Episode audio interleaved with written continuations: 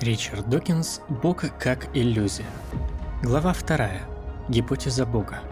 Часть 5. Великий молельный эксперимент. Забавным, хоть и немного жалким исследованием в области чудоведения является Великий молельный эксперимент. Помогают ли молитвы за пациентов их выздоровлению? Верующие повсеместно как поодиночке, так и в храмах молятся за больных. Впервые научный анализ эффективности воздействия молитвы на людей был проведен двоюродным братом Дарвина Фрэнсисом Гальтоном. Он отметил, что каждое воскресенье во всех английских церквях все прихожане возносят совместную молитву за здравие королевской семьи. Уж они-то наверняка должны иметь необычайно крепкое здоровье по сравнению с нами, простыми смертными, за которых перед Богом просят только наши родные и близкие – Рассмотрев факты, Гальтон не обнаружил этому никаких статистических подтверждений. В любом случае, подозреваю, что он проводил свое исследование в шутку, так же, как и когда молился на разных случайно выбранных участках поля, чтобы проверить, ускорится ли на них рост травы. Спойлер не ускорился. Совсем недавно физик Рассел Станнард, один из трех наиболее известных верящих в Бога английских ученых, поддержал проведение эксперимента, финансированного, конечно же, фондом Темплтона и имеющего целью проверить предположение, что молитва о болящих способствует их выздоровлению. Подобные эксперименты для обеспечения полной беспристрастности должны проводиться вслепую, со случайным распределением участников, и это условие строго соблюдалось. Пациенты в абсолютно случайном порядке были разбиты на экспериментальную, субъекты молитвы, и контрольную, отсутствие молитвы, группы. Ни пациенты, ни их доктора, ни медсестры, ни проводящие эксперимент сотрудники не знали, о каком пациенте воздаются молитвы, а о каком нет. Возносящим молитвы верующим было нужно знать имена тех, о ком они молились, иначе как можно было бы утверждать, что они молятся именно за них, а не за кого-либо другого – но им сообщили только имя и первую букву фамилии пациента. Чтобы не перепутать больничную койку, Богу, очевидно, достаточно и этого. Сама идея проведения подобного эксперимента довольно смехотворна, и, конечно, проект не замедлил получить изрядную долю насмешек. Комик Боб Ньюхарт, насколько я знаю, не включил его в свои пародии, но представляю, что бы он из него сделал. «Что ты вещаешь, Господи? Не можешь исцелить меня, потому что я в контрольной группе? Значит, молитв моей тетушки не хватает. Но, Господи, а господин Эванс с соседней койки... Что ты сказал, Господи? Не расслышал? Господин Эванс получает тысячу молитв в день? Но, Господи, у господина Эванса и стольких-то знакомых нет. А, они называют его просто Джон Э. Но, Господи, откуда ты знаешь, что они не имеют в виду Джона Элсворти?» «А, ты выяснил, о каком Джоне Э идет речь? Ты ведь всезнающий? Но, господи!» Героически перенося насмешки, группа исследователей продолжала доблестно осваивать 2,4 миллиона американских долларов, полученных от фонда Темплтона. Руководил ими доктор Герберт Бенсон, кардиолог из расположенного под Бостоном медицинского института духа и тела. Ранее в комьюнике издательства Темплтон доктор Бенсон заявил – Количество доказательств эффективности молитв о помощи в медицинской практике все увеличивается.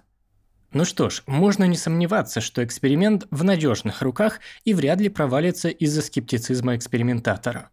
Доктор Бенсон и его группа обследовали в шести больницах 1802 пациента, перенесших операцию коронарного шунтирования. Больных разделили на три группы. За больных первой группы возносились молитвы, но они об этом не знали – за больных второй группы, контрольной, молитвы не возносились, и они также об этом не знали. За больных третьей группы молились с их ведома. По результатам состояния больных первой и второй групп определялась эффективность молитвы о помощи. Состояние больных третьей группы свидетельствовало о возможных психосоматических воздействиях на пациентах знания о том, что за них молятся. Моление проводилось паства трех церквей – в Миннесоте, Массачусетсе и Миссури – как уже говорилось, молящиеся знали только имя и первую букву фамилии того пациента, за которого они молились. Научные эксперименты принято проводить с максимально возможной степенью стандартизации, поэтому всех молящихся попросили включить в молитву фразу об успешной операции и быстром выздоровлении без осложнений. Опубликованные в апреле 2006 года в американском кардиологическом журнале результаты не оставляют сомнений. Состояние больных, за которых возносились молитвы, ничем не отличалось от состояния больных, за которых молитвы не возносились. Какой сюрприз! имелось различие в состоянии тех, кто знал, что о них молятся, и пациентов из обеих групп, которые об этом не знали, но и оно оказалось обратным ожиданию. У больных, знающих, что о них возносят молитвы, обнаружилось значительно больше осложнений, чем у тех, кто об этом не знал. Уж не проявление ли это кары Господа, обиженного такой идиотской затеей? Более вероятно, что пациенты, субъекты молитв, оказались подвержены в силу осведомленности дополнительному стрессу, актерскому беспокойству, как его называют исследователи. Один из ученых, доктор Чарльз Беттея, объяснил, возможно, они тревожились, неужели я настолько болен, что нужно вызывать команду молельщиков? Кого удивит, если страдающие послеоперационными осложнениями по вине экспериментальных молитв пациенты, возвращенные в современном сутяжном обществе, подадут на фонд Темплтона в суд с требованием компенсации? Как и ожидалось, вышеописанное исследование вызвало нарекания теологов, обеспокоенных скорее всего возможностью насмешек, которые оно вызовет. Комментируя после провала эксперимента его результаты, оксфордский теолог Ричард Свинберн объявил его неправомерным на основе того, что Бог отвечает только на молитвы, возносимые по важному поводу. Молитва о человеке, возносимая только потому, что на него случайно пал выбор в проводимом вслепую эксперименте, не считается важным поводом. Бог сумел это раскусить. Что ж, я именно это и имел в виду в приписанной Бобу Ньюхарту юмореске, и Свинберн имеет полное право использовать аналогичный аргумент. Но другие мысли из статьи Суинберна таковы, что сатира тут становится неуместной. Не впервые пытается он оправдать страдания в мире, где господствует Бог. Страдание позволяет мне проявить мужество и терпение, вам оно дает возможность продемонстрировать благожелательность облегчить мои муки. А общество имеет шанс выбрать, куда лучше инвестировать деньги для облегчения того или иного страдания. Хотя добрый Господь скорбит о наших мучениях, его более всего заботит, чтобы мы научились проявлять терпение, сострадание и щедрость, и таким образом приблизились к святому идеалу. Некоторым людям просто необходимо заболеть для их же собственного блага, а некоторым нужно болеть, чтобы другие могли сделать важный выбор. Только таким образом некоторых можно заставить сделать серьезный выбор касательно собственной личности. Для других болезнь может оказаться не настолько важной. Такая извращенная и порочная аргументация, присущая теологическому рассудку, вызывает в памяти одну телевизионную дискуссию, в которой я участвовал вместе с Уинберном и еще одним оксфордским коллегой, профессором Питером Аткинсом. В какой-то момент Суинберн пытался оправдать геноцид евреев тем, что они получили замечательную возможность продемонстрировать мужество и благородство. Питер Аткинс яростно прорычал «Чтоб ты сгнил в аду».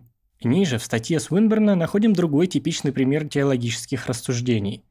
Он справедливо полагает, что если бы Бог захотел продемонстрировать свое существование, он нашел бы для этого способ получше, чем небольшое изменение статистических данных между результатами экспериментальной и контрольной групп кардиологических пациентов.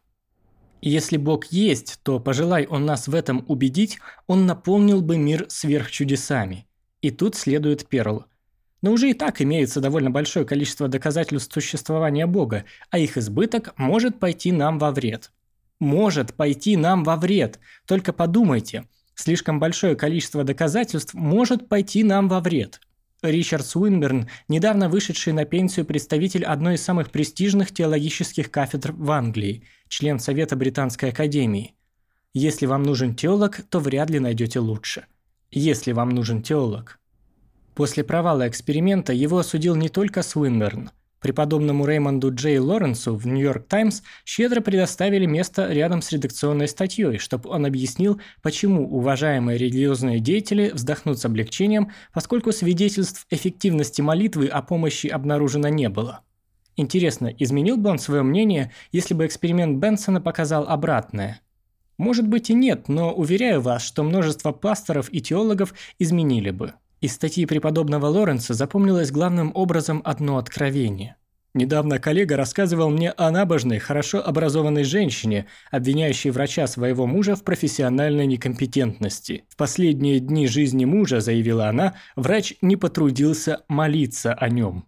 Другие теологи присоединились к хору скептиков с позиции номогипотезы, уверяя, что изучение молитв подобными методами – пустая трата денег, потому что сверхъестественные влияния по определению научным исследованиям не поддаются. Но, как правильно отметил, выделяя средства на эксперимент фон Темплтона, предполагаемый эффект молитвы о помощи, по крайней мере в принципе, попадает в сферу исследований науки. Строгий эксперимент провести было можно, и он состоялся. Результат мог оказаться положительным. Но допускаете ли вы мысль, что кто-нибудь из приверженцев религии отказался бы признавать выводы на том основании, что научные результаты не имеют ничего общего с вопросами религии? Без слов ясно. Отрицательные результаты не пошатнут убеждений правоверных. Боб Барт, духовный глава молельной миссии Миссури, откуда исходила часть экспериментальных молитв, заявил – Верующий скажет вам, что хотя это исследование и представляет интерес, мы молимся уже давно, и мы видели, что молитвы приносят плоды, мы знаем, что они работают и что изучение молитв и духовного опыта еще только начинается. Ну да, конечно, мы знаем, что согласно нашей вере молитва приносит плоды, так что если доказательств получить не удается, будем корпеть дальше, пока не удастся добиться желаемого. Эволюционная школа имени Невилла Чемберлина. Возможно, для ученых, поддерживающих гипотезу Нома о неуязвимости гипотезы Бога перед лицом науки, косвенным побуждением является особенность американского политического климата с нависшей угрозой популярного креационизма. В некоторых областях Соединенных Штатов наука подвергается нападкам, умело организованной, обладающей крепкими политическими связями и, главное, щедро финансируемой оппозицией. В такой ситуации преподавание эволюции находится на переднем крае борьбы. Опасения ученых здесь вполне понятны. Финансирование исследований по большей мере осуществляется правительством, поэтому избранным на руководящие должности чиновникам приходится давать разъяснения не только информированным, но зачастую предубежденным и невежественным местным избирателям. В ответ на угрозы возник союз разных групп по защите эволюции, наиболее заметным участником которого стал Национальный центр научного образования – НЦНО, во главе с неутомимым борцом за науку Юджином Скоттом, недавно выпустившим книгу «Эволюция против креационизма». Одной из главных политических задач НЦНО является привлечение внимания к проблеме и работа с теми верующими, которые придерживаются более разумных религиозных убеждений и считают, что эволюция не противоречит их взглядам, а порой даже каким-то странным образом подтверждает их. Союз защиты эволюции пытается вести диалог именно с этими, довольно широкими кругами церковных деятелей, теологов и неоортодоксальных верующих, недовольных креационизмом, который, по их мнению, подрывает репутацию религии. И чтобы такой диалог состоялся, они изо всех сил цепляются за гипотезу Нома и убеждают своих религиозных партнеров, что наука совершенно безопасна для них, потому что она не имеет никакого отношения к утверждениям религий. Еще одним светочем направления, которое мы по праву можем назвать эволюционной школой имени Невилла Чемберлина, является философ Майкл Рус. Рус яростно сражался против креационизма, как на бумаге, так и в судах. Он считает себя атеистом, но в напечатанной в плейбое статье заявляет «Почитателям науки нужно признать, что враги наших врагов – наши друзья». Частенько сторонники эволюции не жалеют сил, бичуя потенциальных союзников – Особенно это относится к неверующим эволюционистам. Атеисты тратят больше усилий на схватки с симпатизирующими им христианами, чем с креационистами. Когда папа Иоанн Павел опубликовал письмо, признающее правильность дарвинизма, Ричард Докинс в ответ просто-напросто заявил, что папа ханжа, что он не может высказать свое искреннее мнение о науке и что он, Докинс, предпочитает иметь дело с честными фанатиками. Я понимаю, насколько удобно и привлекательно для Руза с чисто тактической точки зрения поверхностное сравнение с борьбой против Гитлера. Уинстону Черчиллю и Франклину Рузвельту не нравились Сталин и коммунизм, но сражаясь против Гитлера, они понимали, что им придется сотрудничать с Советским Союзом. И сторонникам эволюции также нужно объединить усилия в борьбе с креационизмом. Однако я скорее встану на сторону моего чикагского коллеги, генетика Джерри Коэна, заметившего, что Рус упустил из виду сущность разногласия. Это не просто борьба эволюционизма против креационизма. Для таких ученых, как Докинс и Уилсон, настоящая схватка идет между рационализмом и суевериями. Наука – это одна из форм рационализма, а религия – наиболее распространенная форма предрассудков. Креационизм для них – лишь одна из личин более опасного врага – религии. Религию без креационизма можно представить, а креационизм без религии не существует. Меня с креационистами объединяет то, что в отличие от школы имени Чемберлина, я, как и они, терпеть не могу уверток, свойственных гипотезе Нома с ее разделением интересов. Креационистами при этом движет отнюдь неуважение к зеленым просторам науки. Для них нет большего удовольствия, чем потоптаться на них своими грязными сапожищами, и подлых приемов им не занимать.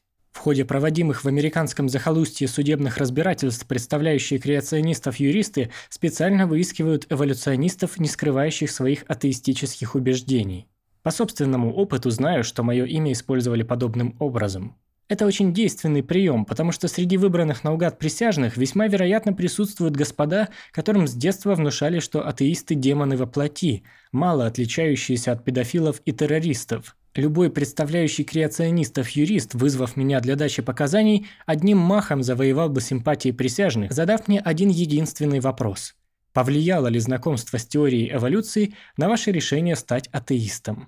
Мне придется ответить утвердительно, и присяжные тут же от меня отвернутся. С юридической же точки зрения правильным ответом для неверующего является следующий.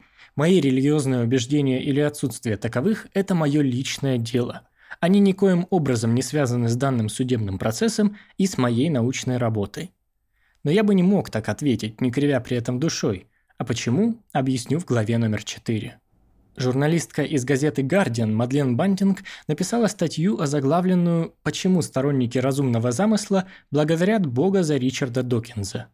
Похоже, она не обсуждала содержание ни с кем, кроме Майкла Руза, статья вполне могла бы выйти из-под его пера.